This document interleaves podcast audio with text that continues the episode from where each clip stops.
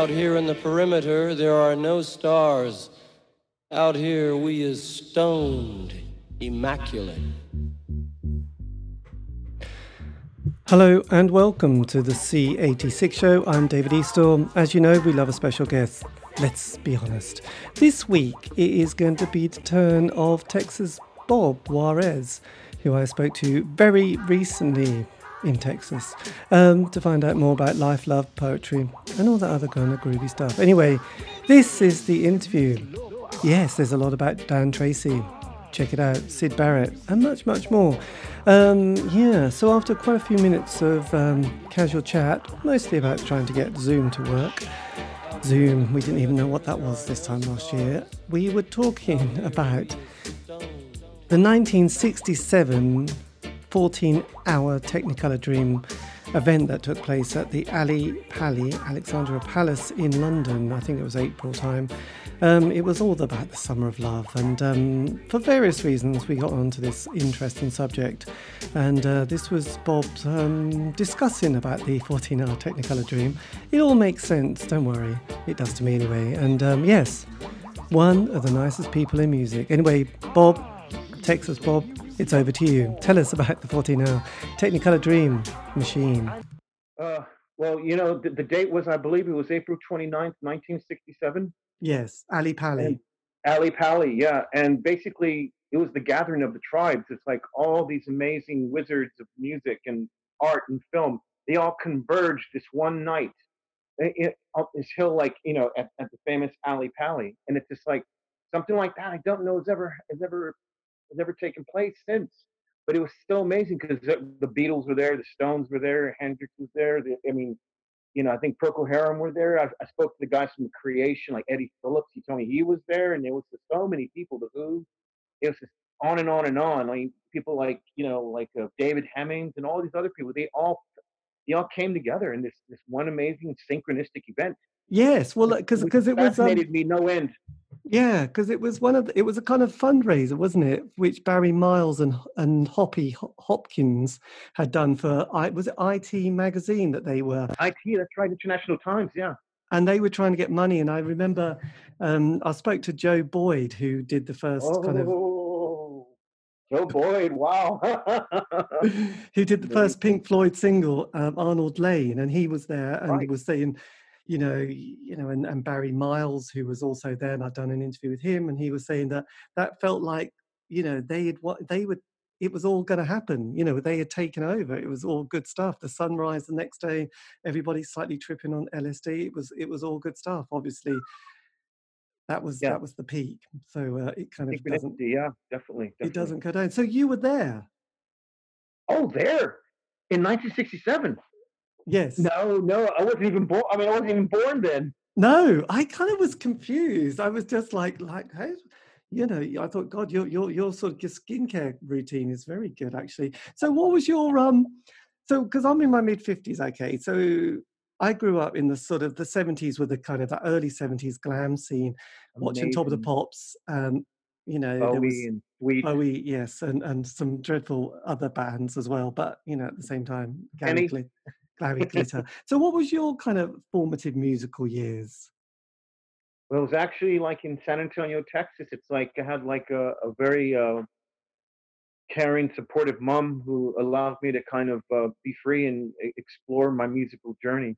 You know, as a kid, I was like just listening to like the Beach Boys and then all the harmonies and the production, and then then there's the Beatles, and then like kind of Zeppelin, and then the Bowie, the Sweet, Procol Harum, like all these bands they're just like it just kind of made an indelible influence on my um my, my musical development and uh, yes very much inspirational yeah because i suppose 70s. So in the sort of the 60s, when I, because I was born in 64, so I was kind of listened to the, you know, what my mum was probably listening to in the, radio, you know, in the kitchen and around the mm-hmm. house, which was kind of, in the UK, it was Radio 2, so it was all kind of soft pop stuff. And then it, it was, though I must admit, you know, people like the Carpenters are still, you know, one of my favorite bands for obvious reasons. But it was. Oh, really beautiful. It Yeah. was it was watching Top of the Pops in the early seventies and listening to the top forty on a Sunday evening that I became kind of obsessed with music. But luckily, it was my first single was David Bowie's Space Oddity, which was seventy. Oh my God, 69. well, I did the reissue. I was on the reissue on the 75 reissue uh, because I would have been only five and I definitely wouldn't have been buying singles when I was five. So, what was your kind of early, first kind of musical kind of single and album?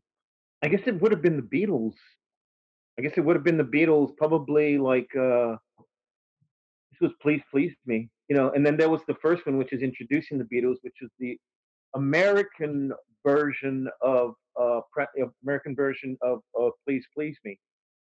You know, it's called Introducing the Beatles. Yes. Yeah, I think yeah. I think the ones that I can remember because funny enough, when I was growing up, my brother in about 73 74 sort of we we didn't have a i think when my parents got married they had to sell everything you know in the 50s you know as, as a lot of people did you know in, including the records and the record player and just everything just to survive because you know that was like the fit what you did in the 50s when you're working class.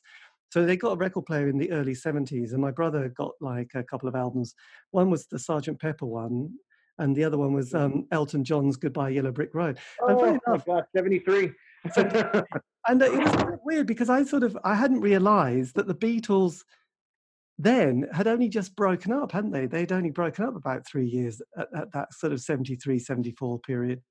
yeah, like around 1970 when they broke up, you know, it was like from that point on they had then they re- re-released like the greatest hits, which was the Beatles 62 to 66, which was the red the red album, and then there was the Beatles 67 67 70, which was Yes, the blue album, The Blue album, Gatefold one. Yeah.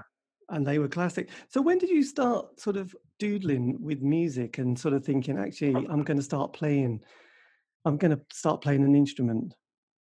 Oh, probably when I was around, it was it would would have been primary school or or in the U.S. equivalent, like kind of elementary school.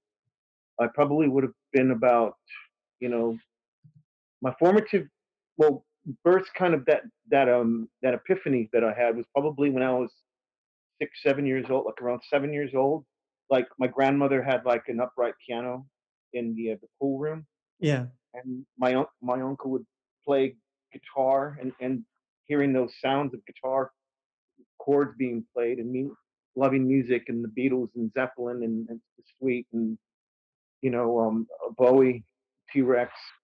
It's like just kind of it just it, it just basically was like lightning hitting me. It was like wow, just and it, total inspiration and just hearing the sounds of the piano. It's just uh, I was just like I was entranced.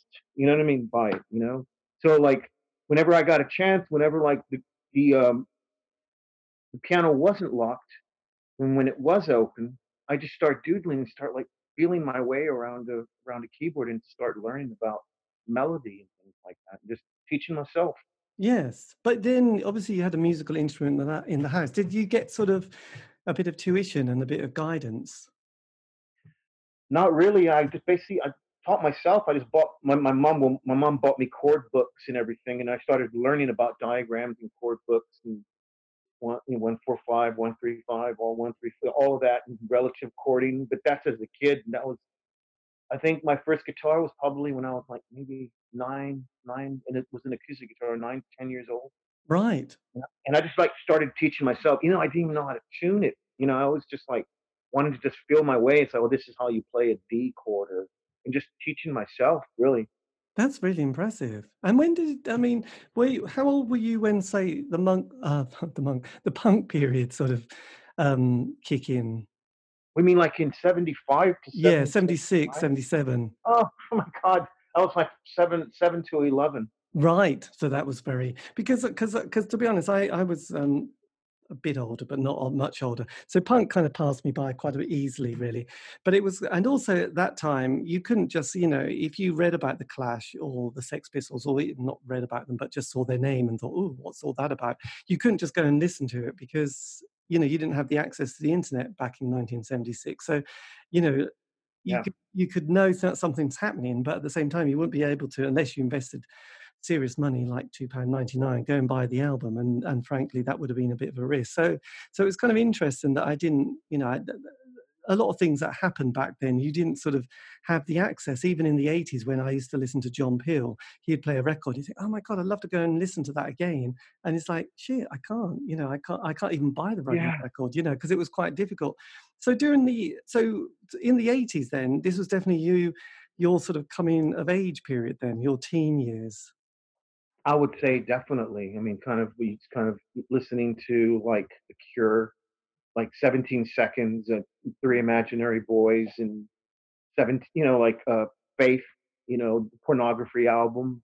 I mean that, and along with the Damned, and along with like XTC, like drums and wires and you know the english settlement uh, you know what i mean go one go you know go one go two all those just like i i, I thank my uncle my uncles for that because whenever i'd be in the backseat of the car like my, my uncle would play adam and the ants you know what i mean? Like dirk wears white sox you know 79 80 in the in texas in the usa and then hearing about the sex pistols playing randy's rodeo i think it was like 1978 like their only us tour. January of '78, they played San Antonio, Texas. You know, and there and, you go. Uh, and hearing about that, in that, it, it, like in, in, you know, imprinted on history and punk history. But yeah, it's like. Uh, yeah, yeah, and was and was it quite a, you know your community in Texas? Um, did was it quite a musical kind of place where you were? Did you feel like a community of people there? For a bit, when I was my teenage years, like we were kind of like you know you know, I was like driving around, had a car that like my I either bought for my dad or like was renting from my dad or something, and I just load load up. I would just load up my the car with the instruments and then drive down to Taco Land and, and play shows in downtown San Antonio and just connected with other what I felt at the time was like kindred spirits and you know, it's like I'll never forget going to these house parties and I hearing like in the next room like that that beautiful that beautiful English whimsical voice that just oh my god, it's like it was an epiphany again. Was Syd Barrett, you know what I mean? right. Yes. Yeah. And and going to going to those house parties, playing the house parties, playing Taco Land, playing these other places in San Antonio. Yeah, those were my that kind of helped form like uh me as a, a musician and as an artist and as a performer and so yeah and then from from that time and i just decided like what's time to head on to austin texas which supposedly is the live music capital of the world and it yes it you know liverpool is the live music capital of the world and all these other cities are the live music capital of the world all the cities of the world are the live music capital of the world because they all have gems in each city yes well I, I get yes city. Well, it's interesting because because there's a record label here called Cherry Red, and they seem to hoover oh, up a lot Cherry of Red. compilations. And they just did one on Manchester, which was seven CDs of that kind of period, and, they, and then Liverpool, they did one which was five, and then they've done you know Scotland and Sheffield. So yeah, there was there, there was yeah. so every every city, I say every city. I mean, I come from a place called Norwich. We don't really have. Oh, Norwich, yeah, great nice place, but not a great musical history heritage. Really. I remember we, we played the Norwich waterfront. Right. There you go. With, with television personalities opening up for MGMT. Nice one. Well, this is very exciting. Derby.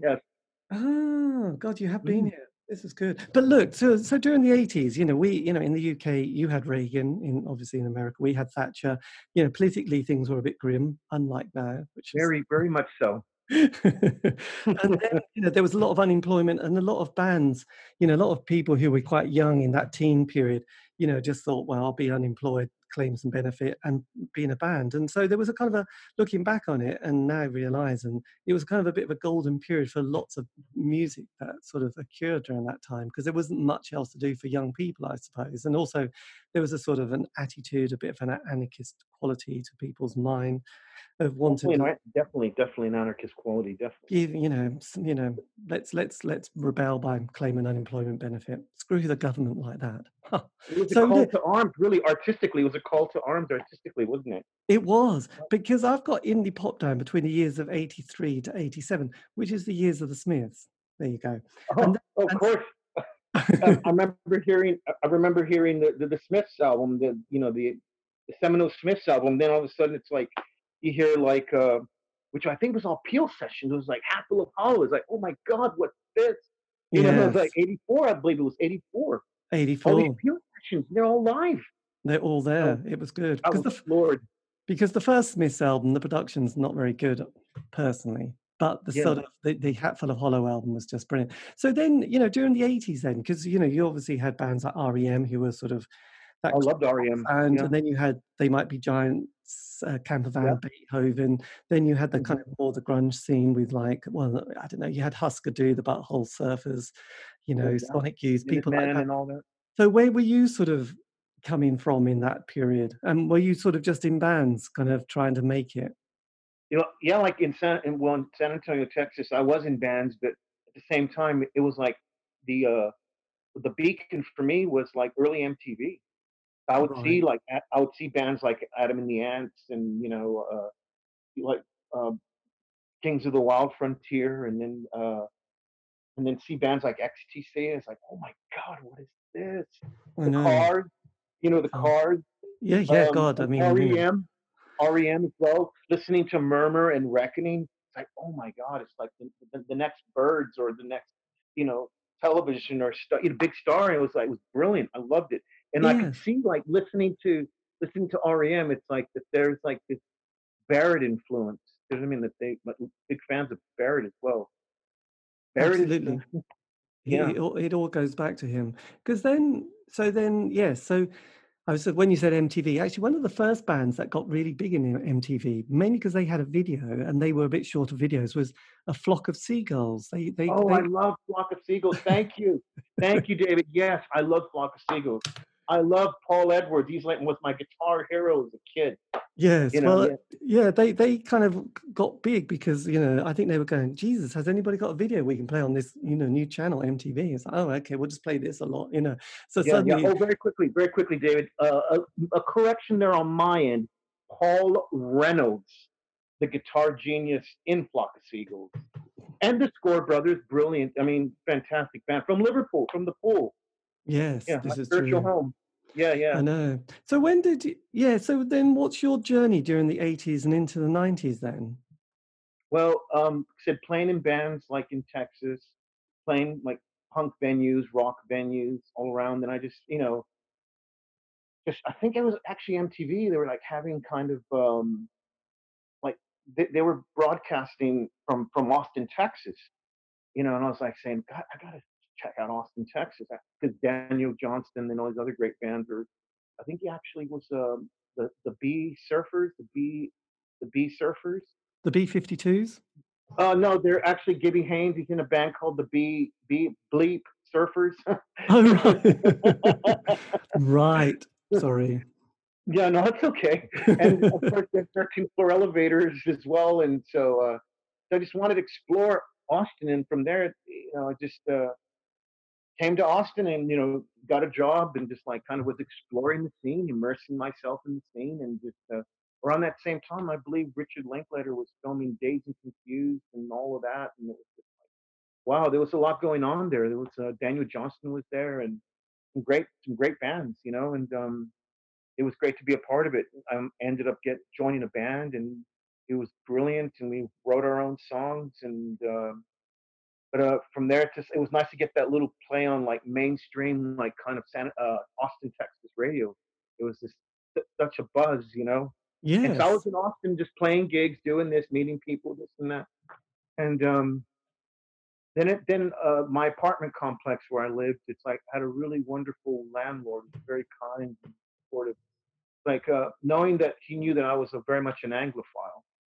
He basically, you know, came upstairs and knocked on my door and said, "So Robert, I've got all these uh, these magazines. You had like an uh, you had a downstairs neighbor who just moved out, and she was from London." I go, "Oh no, really? I would have loved to have talked to her." So he dropped off all these magazines. It was like The NME and Melody Maker and The Face and all these, you know. And that was like around 1995, and I saw what was going on: Supergrass, Radiohead, you know, Blur, Oasis, all of this. And I said, "Man, I've got to get to, I've got to get to the UK. This is like the fourth summer of love or something, you know." So then I saved saved up, worked, saved up, got myself a flight to London, and um, on my own, and just kind of ex- just like this whole wonderland, immersed myself, taking the tube, taking the buses, taking the double decker bus, all of this, communicating with people. My first port of call was the Good Mixer, and then that's where everything kind of came together. I'd right. Say, Blimey, that's quite an adventure, isn't it? And this is a mm-hmm. so this was at the height of Brit pop at this period, wasn't it? I guess it was like '96, like at the the, the zenith. I guess was '95 and '96, and it was like you know, summer of '96. That was and uh, Camden was my port of call. You know, it was like that was the first place. It was like where Supergrass would hang out and and uh, Blur and uh, Suede and you know Oasis, Menswear, and you know all these Elastica and all these great yes. bands. So were you quite a kind of, you know, how did you sort of fit in? I mean, how did you sort of, you, did, did, they look at you as a sort of the hot shot from America, or, or sort of? Oh no, you... no, no, no! I was just like some some guy from from America, but I just just kind of started befriending like a lot of musicians, and ended up befriending. And I thank them for this. Uh, I started befriending um, Andy Ross and Adam Evans from Food Records. Right. Of my time kind of like in London and I just basically just stayed in London, you know, from that point on, you know, from 96 up until like uh, 2016 then I went to Liverpool. But you know, I just met a lot of people and and what was great about food and Andy Andy Ross and, and Adam Evans is they were so accommodating and very kind. They weren't dismissive. I would like bring demo tapes to them and they would accept it. Oh yeah, we'll have a listen. And sometimes Andy would say, yeah, "Come to the office, Bob, and come have a uh, we'll have a listen in the cassette player." And and they would listen to some of my songs, and it was just so uh, so, so joyous and so flattering as well, because uh, someone actually wanting to listen to your music and somebody who's it's like your favorite one of your favorite labels. Yes. We're, we're on Food, which is subsidiary of EMI, Parlophone, this, you know, and yeah, that was amazing. And then so I ended up befriending James Endicott from Rough Trade because I would call him. Can I send my demos? Yeah, sure. This is where send it to this address, and and I and I'd call back a couple of weeks, and then James would say, "Yeah, listen to it. That was really good. You have any other songs?" And James Endicott, right from Rough Trade, and also in also in the band uh, Loop, and you know, brilliant. Yeah. yeah. So did you 99, 99, 98, 99. So during the time of the millennium was turning over. Pre, pre-millennium, 97, 98, 99. Yeah. So how were you sort of managing to survive? Were you just kind of doing part-time work or, or were you just well when i when i when i was around like in 98 and 99 then i was just like i was i think i was actually in a relationship and married to an english girl and and uh, we we um just i worked i just worked at a you know work nights really, and it was great because you know the times when I would work nights, I would uh they'd have the radio on and they had Virgin radio on, and and I'd hear like Blur, like Coffee and TV, or I'd hear you know End of the Century and all these like you have I hear Suede and Supergrass, and I was like, oh god, it, just, it would excite me again back in like remembering how yes. it was, and, you know. But being here finally in London, like where it all happened, we're all kicked off with the Sex Pistols and you know Adam and the Ants or you know well absolutely yeah. and and because at that time you know we'd sort of the conservative government lost the election in 79 uh, 70 uh, 97 geez crazy mm-hmm. yes and then you know we had this kind of great you know wave of kind of I suppose optimism and growth with New Labour, and there was sort of a lot of things changing, and then the millennium, and obviously lots of other things didn't go so well during that period. But you know, it was quite a lot exciting. of squatting. A you could of, squat right, yes. around that time. So when, did, so when did you all sort of when did you start to sort of get you know you you sort of worked with uh, TV personalities, didn't you? I did, and it started in like 2000. It started in 2006. Uh, this is after Syd Barrett had passed, and uh, I, I just wanted to go to. Uh, who's what was the the event was held at the Social, and I wanted to pay homage to my you know my hero, Syd, and uh, I was down there and I ended up meeting Dan Treacy. And then right. Dan Treacy started started kind of talking and he asked me what I did and I said I just playing music. I'm from Texas and I've been playing in bands. But this is around that time when I've been kind of like had gotten to know people and be, be befriended the Libertines and all these other bands and and been in the same kind of uh, parameter as like Alan McGee and and my friends introduced me to Alan McGee and things like that. And um, like I said, befriending the Libertines and Baby Shambles and being a, like a photographer, uh, filmmaker, and things like that, and just you know, just like uh, documenting, like uh, I guess you would say, like uh, what, what was his name? Um, the guy who did the bill, D.A. Pennebaker, like D.A. Pennebaker. Oh yes. Just like capturing like these moments, like these pivotal, like kind of like zeitgeist moments. And I felt Yes. at that time that with the Libertines and all these other bands that were a part of it, the Razorlight and all these other bands, and I want needed to capture it. This is a moment in history that like probably won't ever happen again like that, you know. So that's what I did. I would just kind of befriend a lot of the bands. And I'd go to Death Disco and I'd go to the Astoria and I'd go to all these other places and just film all the. Of course, before I filmed the bands, I would ask for their permission, and they would, you know, and they would say yes. And so this is what I did. I would Yes. just do this up until, and I sometimes I would join the Libertines like bands, and I would like kind of collaborate with them and join bands like the Paddingtons on stage or Peter Doherty on stage and things like that. yeah, but then in 2006, after Syd's passing, I I met Dan Treacy, and Yes. Dan Treacy had a bit of a, a scuffle there, like people kind of uh, having a go at him and things like that, and they were getting ready to fight him, and I basically got in front and saying, "Oh no, hey, he's with me. You know, don't worry, he's he's, he's, he's with me. It's all cool, man." So I brought Dan over to, to me and said, "Hey, you all right?" You know, you know, and he was going to get pounced, but I I just ended, got him away from that. So we started talking. We started talking about music. Says, "Oh, we're here for, for our Syd," and then Dan just saying like, uh, you know, just that we both love Syd, and he asked me what I did, and I said, "Well, I'm from Texas. I've been playing in bands and doing this and that." And I think that's when he told me, like after the the night was finished, that I was going to go home. He goes, "Yeah, you're going home, yeah." All right. And then he was saying he had to go. He's going to go sleep under a bridge or something. Right. Bridge. "Uh, Was your home by the bridge? He's like, "No, I'm sleeping under a bridge." So I was just like, "Oh, what? You're homeless?"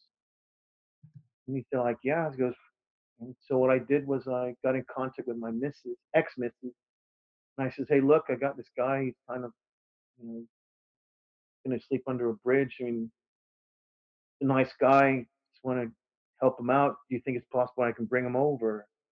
You know, luckily the ex missus was very patient. so we brought him in. We just brought him into the into the home, and Jesus. That's quite something, isn't it? yeah, yeah, and and I just you know the next morning just kind of woke up. We made him brec- brekkie and all that, and had had my kids there. You know, my kids, and they're sweethearts, and they were very kind to him, and and he was very kind. He was very kind in our home, and we kept him there for about three weeks. With within that time, he would like uh, tell me that like, can you get in contact with my label? Can you get in contact with Domino, and they might have some royalties for me, or can you get in contact with Laurence Bell and all these other people and Bart and all these other people. So this is what I did. So I said, hey, I'm got a guy called Dan here, and he's asking if you have royalties. He goes, oh yes, do you have an account? Does he have an account? This and that. So then he you know, send checks over to Dan, and and then we well as as he stayed with us, yes, he saw that I had a lot of instruments there and my 12 string. He goes, you play music? Like let's let's have a jam. So we had a jam, and he liked my guitar playing, liked my keyboard playing. He asked if if I'm in a band. He goes, well, no, not really. He goes, would you want to join my band? Because my band basically fell apart. So they uh, I says, yeah, that'll wow, sure. So we started like playing songs and collaborating and writing. And I said, hey, look, I've got a bass. My friend is the bass player. He's a really good bass player and a good keyboardist. Can I call him and invite him to the jam? So I called up my my dear friend Mike Stone and uh, said, uh, hey, do you, do you want to come for a jam? This guy's writes some really good songs. It's Dan Treacy from TVPs. Yes. he came over, and then we all kind of connected, and we had wine and beer and this and that, and just started connecting here, and just kind of like it was like synchronistic, really. Like our we, we would jam, and Dan was smiling, he was loving it. And then our first show, I think, was a Syd Barrett show, which was at the uh, the uh, Union Chapel yeah the original Nirvana was original Nirvana were playing with Peter. I think Peter Wilson. His name Pe- his name was Peter, but uh, it was us. It was the Mystery Jets, Kate Nash, and a couple of other bands. But that was our first show and our last show with Edward Ball, bless him, an absolute sweetheart. So yeah, um, Blimey. Yeah, Edward. Ball. yeah, and we had John, original drummer John Bennett as well. So it was John. So so Dan basically invited John Bennett. We invited Edward Ball, and it was me and Mike, and we basically were rehearsing TVP songs, some of his catalog, and and just Dan really loved our plane. You know? Yeah. So you kind of not exactly, but you know, you you know, we're all a bit modest in the world, but you really saved his ass, didn't you? I guess so. I you know, because there were darker elements to it. You know, uh, with he just kind of was ready, ready to give up. Really, you know, as he told me that before I met him, before I met him that night, he was ready to give up in Bloody all hell. sense sense of the word. You know, Yes. Because um, I know, because I think he'd he'd had his kind of prison moment, hadn't he, and had a breakdown, and and yes, good ship lollipop, as he said. yes, it was. So you must, you know, looking back at that, you must feel like you really you did the right thing, didn't you? It was just uh, it, the, the thought that like this really nice, really sweet guy who's basically going to be sleeping under a bridge. It's like, well, you know, I can do something about it. I can help him, maybe get him in contact, like stay with us for you know a couple of days, and like for him, I can call up uh, some shelters that can help him. That maybe we can kind of get him on the path of, you know, give him get him his own place and things like that. Just helping somebody out, uh, you know, lending a helping hand, a caring helping hand. You know, Well, yes, and and he'd he'd he'd been such a legend in the in the eighties indie world of, you know, so many people mention, you know, Wham was it Ram Whaam Records he he had as well, didn't he? And that's various right. other yeah, and other connections he had with various bands. Mary Chain, yeah, and My um, Bloody Valentine. and and also I think there was a, a band who was squatting called um, the Hangman's Beautiful Daughters, who were Yes, sort of the Hangman's Beautiful Daughters with Emily, a woman called Emily, I believe. Emily, yes, because Yeah. um, they've just had a they're they're they've just had a reissue. Well, they've had a compilation put together and issued this year, so they've they've sort of had a bit of a yeah, a bit of a sort of not a comeback because they're all over the world and they're not going to reform or anything, but they've kind of got their archives done. And I think Emily was with Dan, wasn't he? Wasn't she? That is correct. Yeah, and they used to run. I believe they used to run the. Was it the living room? They used to run the night together. No, they used to do the ambulance station. Yeah, yeah. I think the living room. There was the the Enterprise. I believe it was the Enterprise in Camden in in uh, in Chalk Farm or something that he used to run nights upstairs. Yes. Oh, you're right. Because there is an amazing book. I don't know. Look, I'll just have to show you this book. It's called. Have you seen it C86. Oh, C86. That's your book? No, no. It's it's the guy the guy who put the cassette together, Neil Taylor. That was he, he's oh, done Neil Taylor. Okay. from that period. So look. So staying in with the Dan Treacy television personalities, you so you, the album that you worked on for, with him was My Dark Places. No, this was after. The album we worked on him was uh, "Memories Better Than Nothing." Right. So yeah. and de- and and EPs and singles before that, you know, like uh, she just she deserves a halo and like um, my new tattoo and all stuff we did with Elephant Records and some with Domino and some with Overground, bless him, John Esplin. You know what I mean? So yeah, Yeah. um, So how many years were you with um the you know television personalities? I guess it wasn't long. It was like about five years, but within that time, we ended up playing the ATP at the invitation at the behest of My Bloody Valentine. You know, we, we supported MGMT because they're massive fans. We collaborated with Vampire Weekend because Chris Baio was a big fan. We brought we brought Dan back in touch with Alan McGee, who had been out of touch for so long. You know, um, and just kind of connect reconnected him with all his old friends who Yes. Yeah. God, God, that's that's quite some story. So then you obviously played a lot of shows around the UK as well.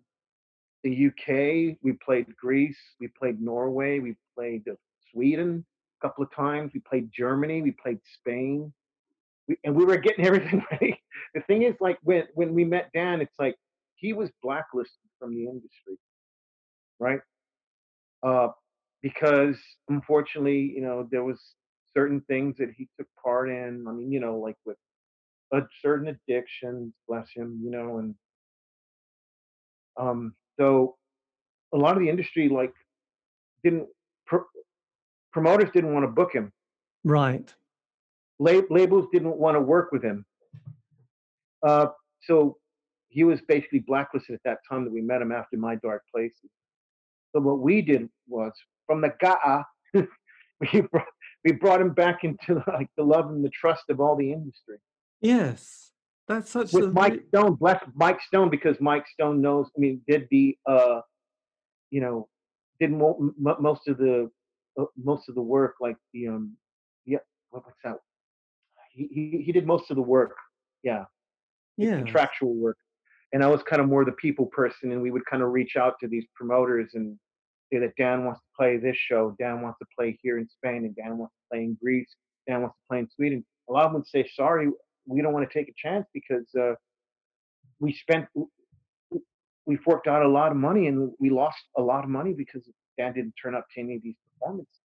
yes, We what we basically said, "Okay, so look, we've spoken to Dan, and Dan basically said he's willing to pay the sh- play. We're willing to play the show for free if you just basically pay for our flights and just we'll even we'll even kind of shack up in one room in a hotel just to give Dan a chance. yeah, So luckily, a lot of the promoters said, "Okay, thank you for for for, for going the extra mile for us because we love Dan, we adore him, he means everything to us. But yeah, but don't worry about it. Look, we'll give you half of the fee. We'll put you on to pay for your flight, this and that. So, so our first show was in Athens, Greece, with Dimitris Golgovits, a lovely guy, big fan, and everyone was so happy to kind of have him back. You know, have Dan Treacy back. I mean, there was moments of br- moments of brilliance, and then there was this moments of like confusion. And then, but it's what it is with the TVP's performance. It was just like sometimes things fall apart, but then they would, would retrieve them again. And you know, this is what we learned: the baptism of fire with Daniel. yes. That must feel. I mean, that must. Looking back on it, that must feel quite a special time in your life. Yeah, it definitely was because without Dan Treacy, I wouldn't have met a lot of these performers. You know what I mean? I wouldn't have, I wouldn't have been accepted by a lot of these performers and industry people. You know, because of my uh, because they saw like what I mean, what we what we did as a band with without management, without really like a label, like Domino, yes, but I mean, at that time we were rebuilding Dan. I guess we were rebuilding Dan's career Yes. what love and, and care and, and, and, and support, you know, as a brother, musical brother, you know, a lot of the industry saw that. And so they would see like, oh, they're playing Athens, Greece, they're playing Thessaloniki. Oh, wait a minute, they're playing Sweden now. They're playing here and they're not canceling. No cancellations. What? Eighth show, no cancellations. Tenth show, no cancellations. What? Twentieth show, no cancellations. So all of a sudden, it's just people who are really getting excited about Dan's back. And you know, we would go into this, you know, yeah. So So, so that took you up to 2010. Was that a time when you 2011, yeah. 2011, and then this is? Did you sort of decide that was it, or did other? Because he has a fall, doesn't he? He has a bit of a um, That's another. right. He had a fall. He was in he was in Camden. You know those those bendy buses? Yeah. Yeah. I think someone had told me that like he he basically fell out of it, fell out of the bendy bus, and he hit his head and he hit on the pavement, and he basically had a con, uh, concussion, and they took him to Royal Free Hospital, and they discovered he had a blood clot over an aneurysm. So they operated on him ASAP Yeah. in a induced induced coma, and then from there, like he uh, the, the the the operation was a success, but he ended up staying in a coma for I guess it was maybe about two months or something like that. Jesus. And he, eventually he came out of it. Eventually he came out of it. Yeah. Speaking, talking, this, that, like, oh, how are you, mate? You know, you know this. So yeah, Yeah. we were on our road. We were on the road to. We were on the road to. uh He was on the road to recovery. He really was. Yeah. And then, so what happened with you and the, the next, the last 10 years after 2011? so from 2010, you know, we were like TVP is after Memories Better Than Nothing and uh, playing the show at Heaven, supporting MGMT, you know, in 2010. I think it was March 2010. something. Um, then I kind of like decided like because we really didn't have many shows in the diary. I just wanted to kind of branch out and explore, and I got MGMT invited me to go on on a Scandinavian tour with them. So I just basically would play a couple of songs on stage with them, you know, in, in Sweden and Stockholm, you know, and in Oslo, Norway, and uh, a couple of other dates, and, and that was great. And that kind of gave me the uh, confidence and the impetus to maybe branch out and do m- my own songs. And they gave me that that support which I really needed. You know. Yeah. So then, because at the time, and also because I was coming out of a of a separation, you know what I mean, and it was very devastating, you know. Well, yeah. Yeah. so, so they kind of lifted me again. They lifted me up again, gave me confidence, so. That is tough. And also, you you're in a I don't know, you're in a foreign country, aren't you? You're not you're not near your parents or your family, and you're not. Yeah, it's a bit different, isn't it, when you're. Oh, but far? at that time, I had family. I had I had I had a wife. I had two kids, and you know what I mean. Yes. So in, and so I just came out of a, a separation, and I was kind of devastated, and and so I basically just took a little bit of time off from like TVPs and just like you know, and I was invited by those kind boys, my friends, and they uh, gave me a boost, which I really needed. So from there, I just started kind of like writing songs, and then some some strange serendipitous moment happened where like uh, we're just uh, you know connected with Adam Ant. Do you know what I mean? Adam Ant loved what I was doing because he was playing a small little show um, in uh, London. He was playing the uh, Proud Gallery, and this is when he was kind of coming back little by little. You know what I mean? Yes. Playing small shows, and um, he was like a surprise guest, I believe. They didn't say who it was. So then we were. I was there in the audience, and that that time I always bring my harmonica with me, and just you know, a little bit of shooting a bit of harmonica. so he's just playing a couple. There he is. He's playing like kind of like Rolling Stones songs, plays T Rex songs, and he played he played Buddy Holly. And for me being a Texan, I was like, oh my god, he's playing Buddy Holly. So like Peggy Sue, I started bringing my played my harmonica just very quietly, just like you know, just playing a bit of harmonica. like, and uh, then all of a sudden he stopped playing. He goes, Who, "Who's playing the harmonica?" I go, "Oh, sorry, I'm sorry. I I just wanted to play along because I was so excited." He goes, "No, it's okay. Come up on stage." Then he, he asked me, you know, oh, so um, what are you doing here? I'm coming to see, just coming to see people, meet people. And he goes like, okay, you got a harmonica. Here, come join me. I need some support. So I just basically started playing with him. We played physical. We played uh, was it another Rolling Stones song, and it was brilliant. So we played Peggy Sue, Rolling Stones song, and physical.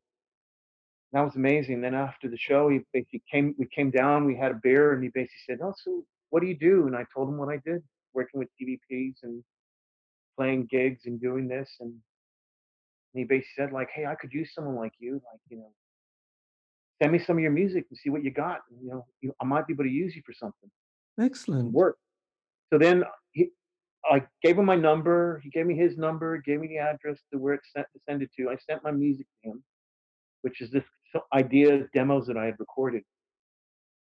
And so he called me back saying, Bob, I, I really, I really like your songs. You really got something there. Goes, hey, do you want to kind of uh, support me on tour? Because I'm going to put on this, uh, my first tour of the UK tour. I said, I would love to. So he introduced me to these other musicians and uh, we started working and rehearsing. And He paid for all the rehearsals and he took care of us. And so we went on the first, his first UK tour, you know, in 2000, winter 2011. But before that, he, I, w- I would sometimes get calls at like 11 o'clock at, at, my home. And it was Adam saying, Bob, can you come join me at Madame Jojo's? Or can you come join me at the Water Rat? I, would be great to have your harmonica with me. So, oh, wow. So I would jump, I would jump on a tube and just, uh, you know, meet him, meet him somewhere, you know, and uh, just jam with him. Yes. You know?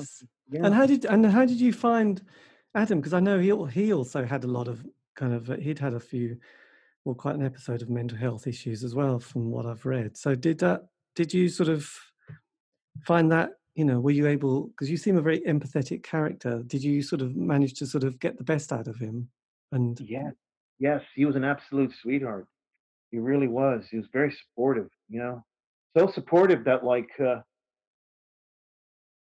he wanted me to look my best on stage. So he gave, gave me his black leather jacket, and he, he gave me these, these black leather his black leather motorcycle boots to wear on stage.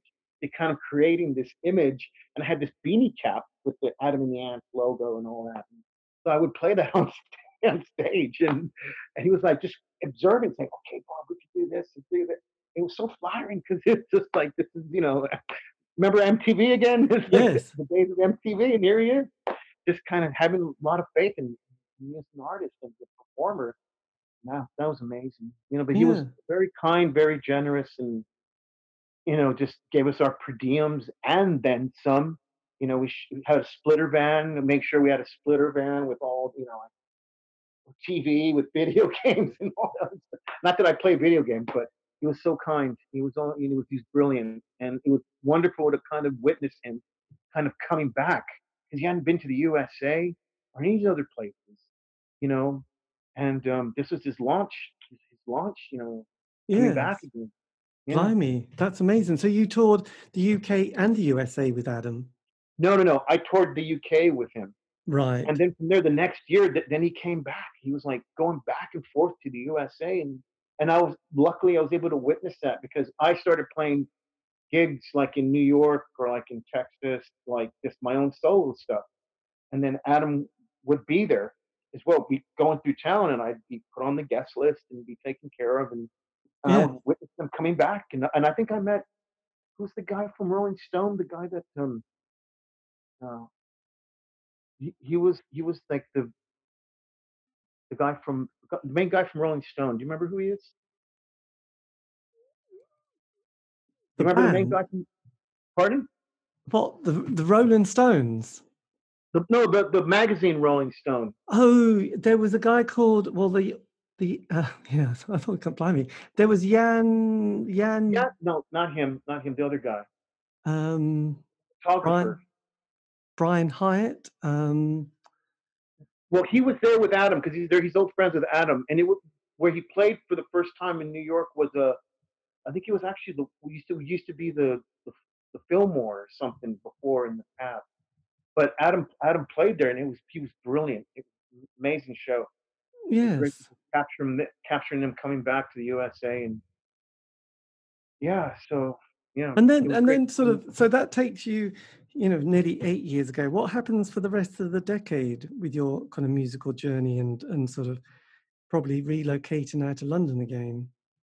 Well, um, that was 2012, 2013. I played like these like Brooklyn Northside Festival, kind of you know in New, you know New York and all that, and with my bass player who's also my producer. And so while we were doing that, we were kind of going to the, his studio, uh, Sugar Hill in Yeah. Houston.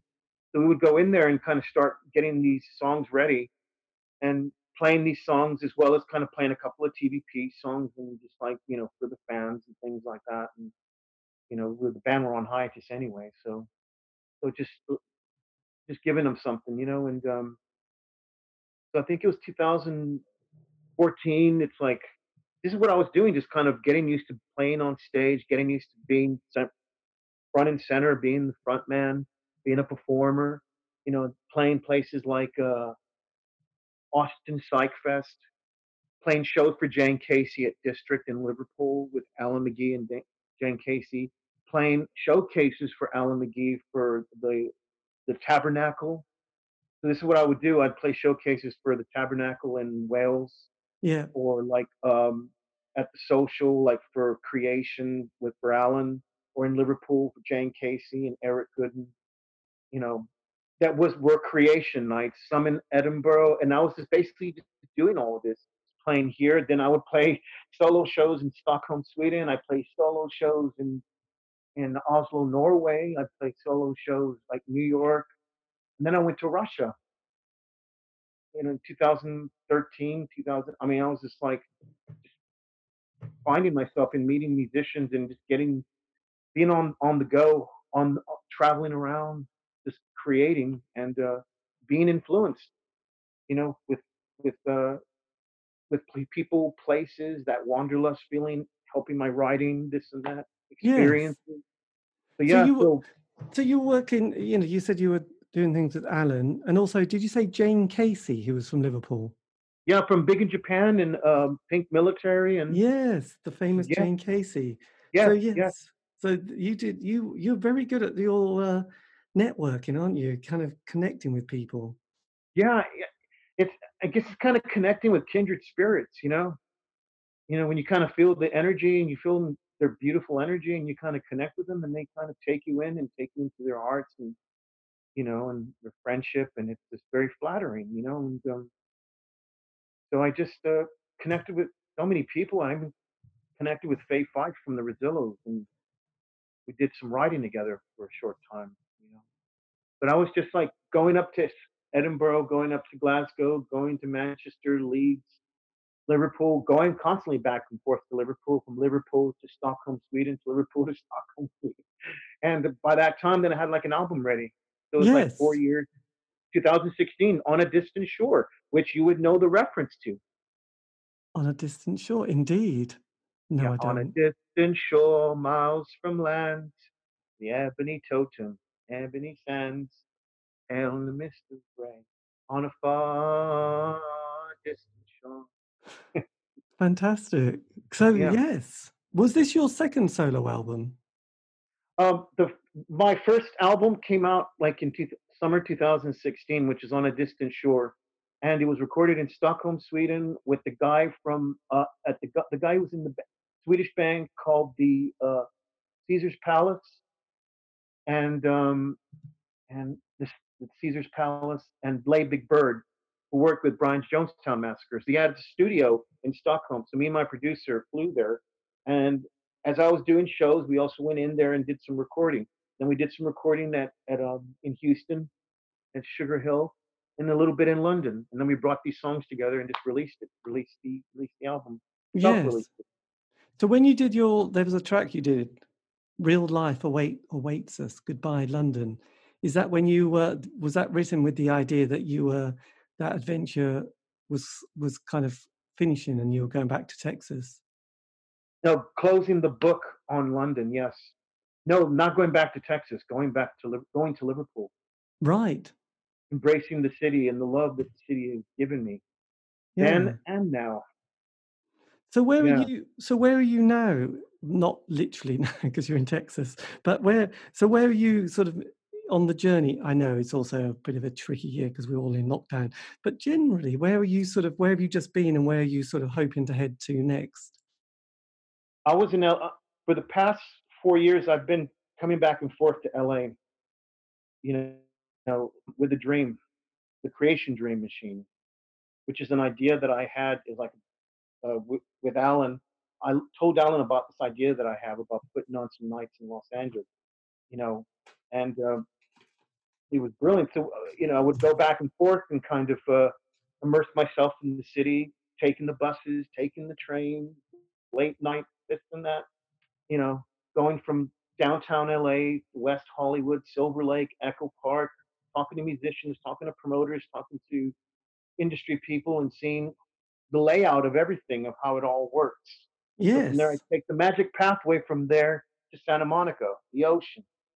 So yeah, that was, that was a beautiful journey I would take for those couple of years, you know. Yes, the the creation dream machine. Yeah, the, but from there, I think what really kind of was very pivotal with the dream machine was 2018 when I saw My Bloody Valentine at the Shrine Auditorium in Los Angeles, and I saw the love for creation of all all these music people, all these bands from all these bands that I had seen the past two years that I've seen now, it's like, okay, let's do something with like kind of like, you know, cre- a creation night here. Yeah. So I told Alan about it, and Alan having so much faith in me, bless you, Alan. He gave me his full permission and his blessing to use the creation logo and the name. So I created the Dream Machine, and I brought in some people, and we kind of connected and put on some great shows in 2019. We were meant to we, we were meant to put on two shows the Viper Room this year, but of course, as you know, April uh, 2020, that didn't happen. And also some shows at the Bowery Ballroom in New York. We were so close. Yeah. So everyone in lockdown, we just said, okay, well, what can we do? So we we can do an online event. You know I mean? So what we did was uh, with a dear friend of ours who has a house, he has a house in the he lives in the Hollywood Hills.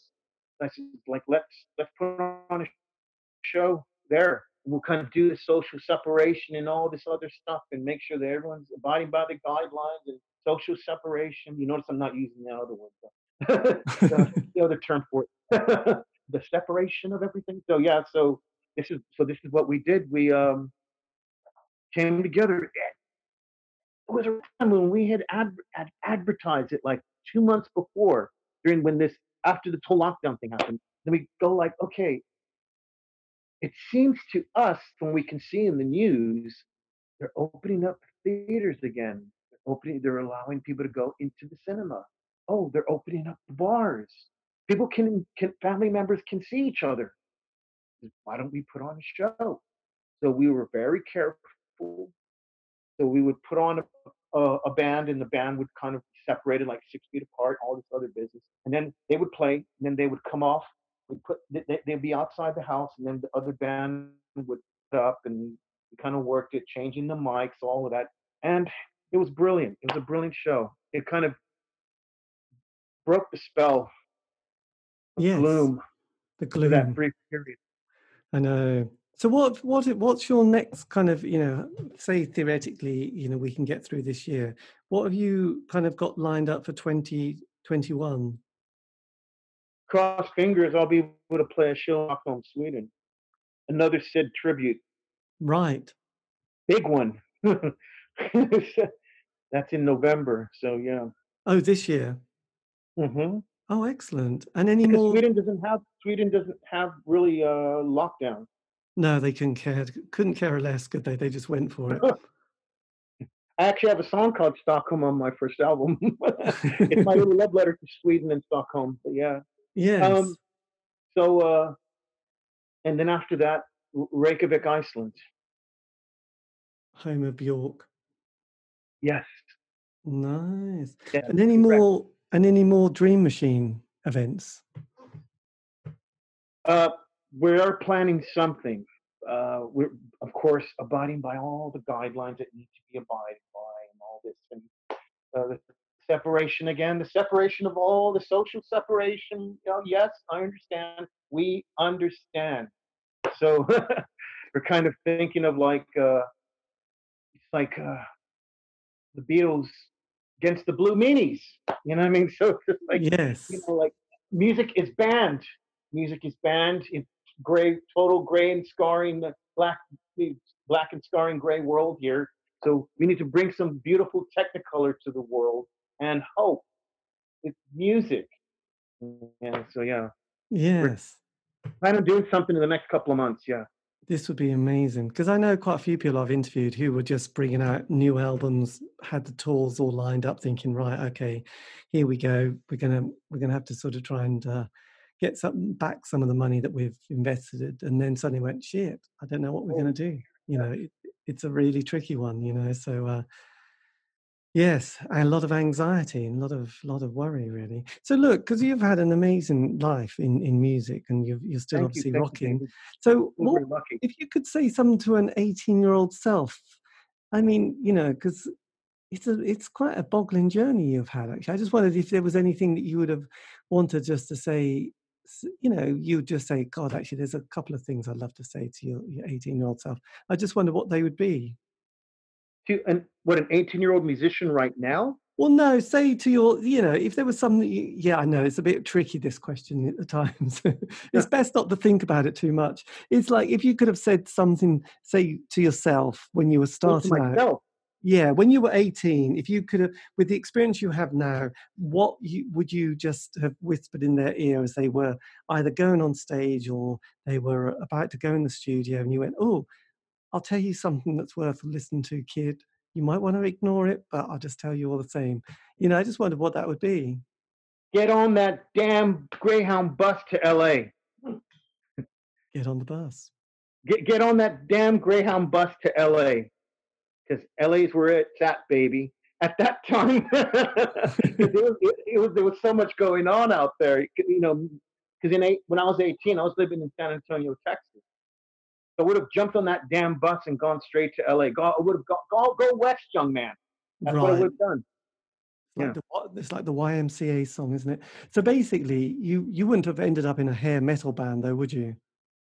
Oh, it would have definitely been post punk or goth, something like Bauhaus or you know what I mean, something like uh, early Cure or like you know what I Oh, mean. that's that's good. Yes, I always remember the first Cure record I heard, which kind Adam of and the Ants, Adam and the Ants, obviously. the Dirk so, album. So were you still kind of Oh God, sorry, early Simple Minds too. Yes. Early Simple Minds.